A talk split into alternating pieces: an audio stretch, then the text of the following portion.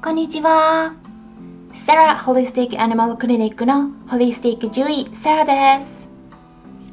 本ラジオ番組ではペットの一般的な健康に関するお話だけでなくホリスティックケアや地球環境まで様々な内容でお届けしております。え最初にちょっとだけお知らせさせてください。新型コロナ復興支援として今年の5月から YouTube 動画で短いセミナー内容を100本公開していくという企画を行っております。YouTube でも飼い主さんにとってためになるような情報をお届けしていますがある程度たまったところで無料で公開している動画は有料に切り替わる予定ですので興味のある内容がありましたらぜひ今のうちにチェックしておくことをお勧めします。また先日もお伝えした通り9月1日の夜9時からスタンド FM にてライブ配信を行う予定です。概要欄にお知らせをした時の配信の URL を載せておきますので興味のある方はそちらもぜひ聞いてみてください。さて今回は英語について。ペットと関係ないのでは？と思われた方がいらっしゃるかもしれませんがいえいえこれが大いにあるんです。今日お伝えしたいこと。それはすべての飼い主さんに英語をぜひ勉強してもらいたいなということです。なぜかやっぱり日本語だけの勉強だとどうしても限界があるからです。すでに感じていらっしゃる方がいらっしゃるかもしれません。飼い主さんの中でも英語ができる方とできない方がいらっしゃるんですが英語ができるとやっぱりそこで差が出ますよね。例えばワンちゃんや猫ちゃんフェレットさんの手作り食についてどこで勉強したらいいか気になったことありませんか？でもちょっとねあの正直に言いまして残念ながら日本にある本の中でおすすめできるのが全然ないんです。まああのうん一つ挙げるとすれば獣医さん本村信子先生が出版している本かなと思います。本のタイトルとしてはもう迷わないペットの健康ご飯ですね。でもだいぶ古いので Amazon にあるみたいですが中古本しかないかもしれないです。生食について書かれた本なので骨抜きの手作り食をやってみたいとか手作り食を初めて試してみたい方にとってはうんちょっとハードルが高いかなと思います。一般的な手作り食の本でたくさんありますけれども日本の本だとおすすめできるのがなくてなんか逆に私としてもなんでちゃんとしたのが出てないのかなって不思議になるくらいで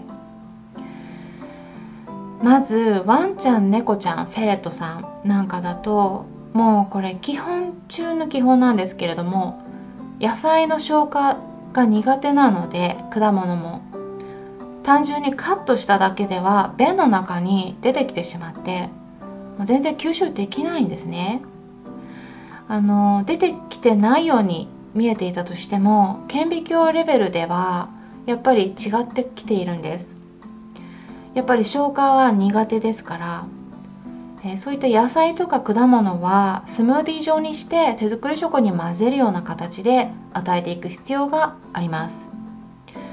それから彼らにとってレバーとかハツなどといった内臓はもう非常に重要なビタミンミネラル源になるのでもうこれなしで栄養バランスを満たすことってほぼ不可能に近いんです。でも日本の本の表紙とか写真とか見るともう大体野菜とかが単純にあのぶつ切りにしたものだったり内臓が全く入っていなかったりするのであちょっと ほとんどの方がすいません。注意栄養学を理解せずにレシピを作っているんだなっていうのが私の印象です。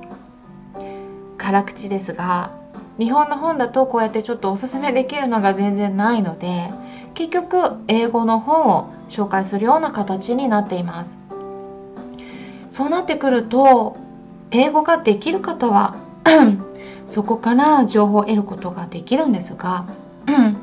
英語ができない人はじゃあどうしたらいいの？という話になりますよね。なので飼い主の皆さんには是非英語を勉強してもらいたいです。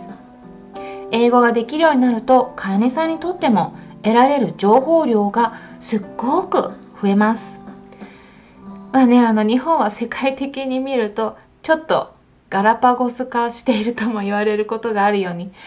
あの英語に対して苦手意識を持っている方がとっても多いなと感じています。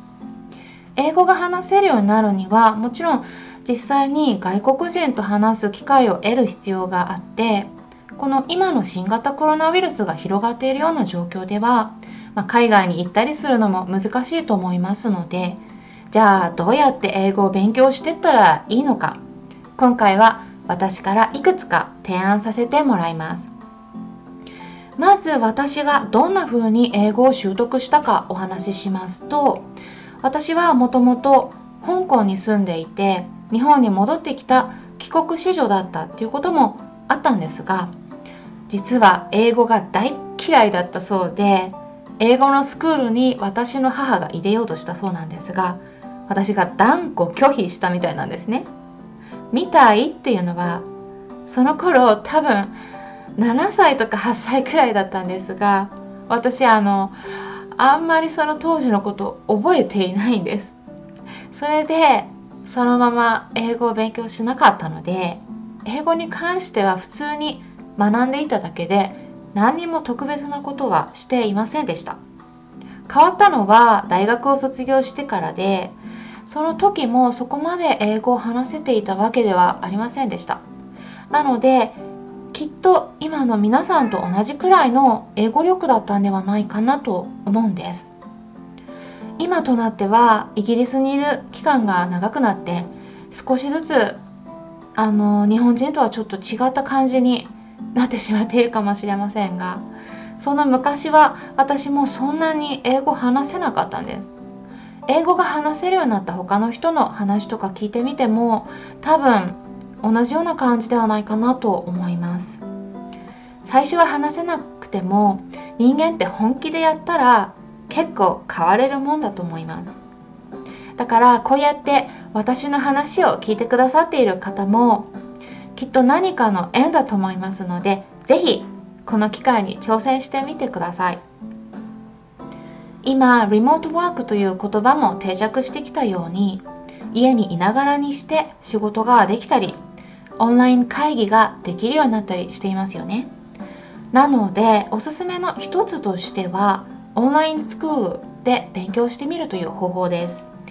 私もイギリスに来る前はオンラインで勉強していました。その当時 English Town という名前だったんですが今は English Life という名前になっているみたいです。検索すれば出てくると思いますし、わからない方のために概要欄にリンク先を記載しておきますので、見つけられなかったら確認してみてください。1週間無料体験とかもあるみたいですよ。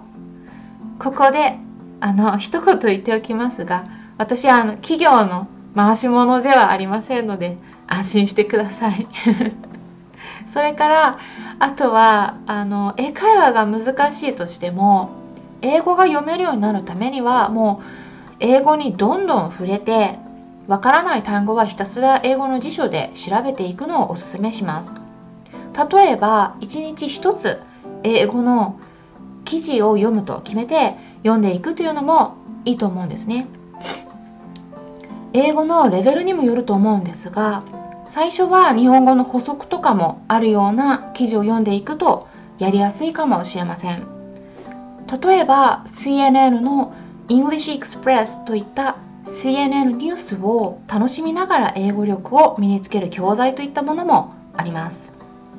英単語に関しては聞く単という単語を覚えるポッドキャストもありますね。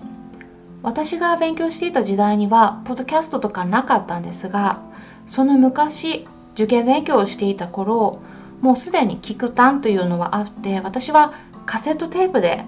聞 いていました。あのなんか懐かしいですね。結構テンポよく英単語を覚えていけるのでおすすめです。聞いている方の中には受験勉強をしていたりそういったお子さんがいらっしゃる方もいらっしゃるかもしれませんが是非取り入れてみてください。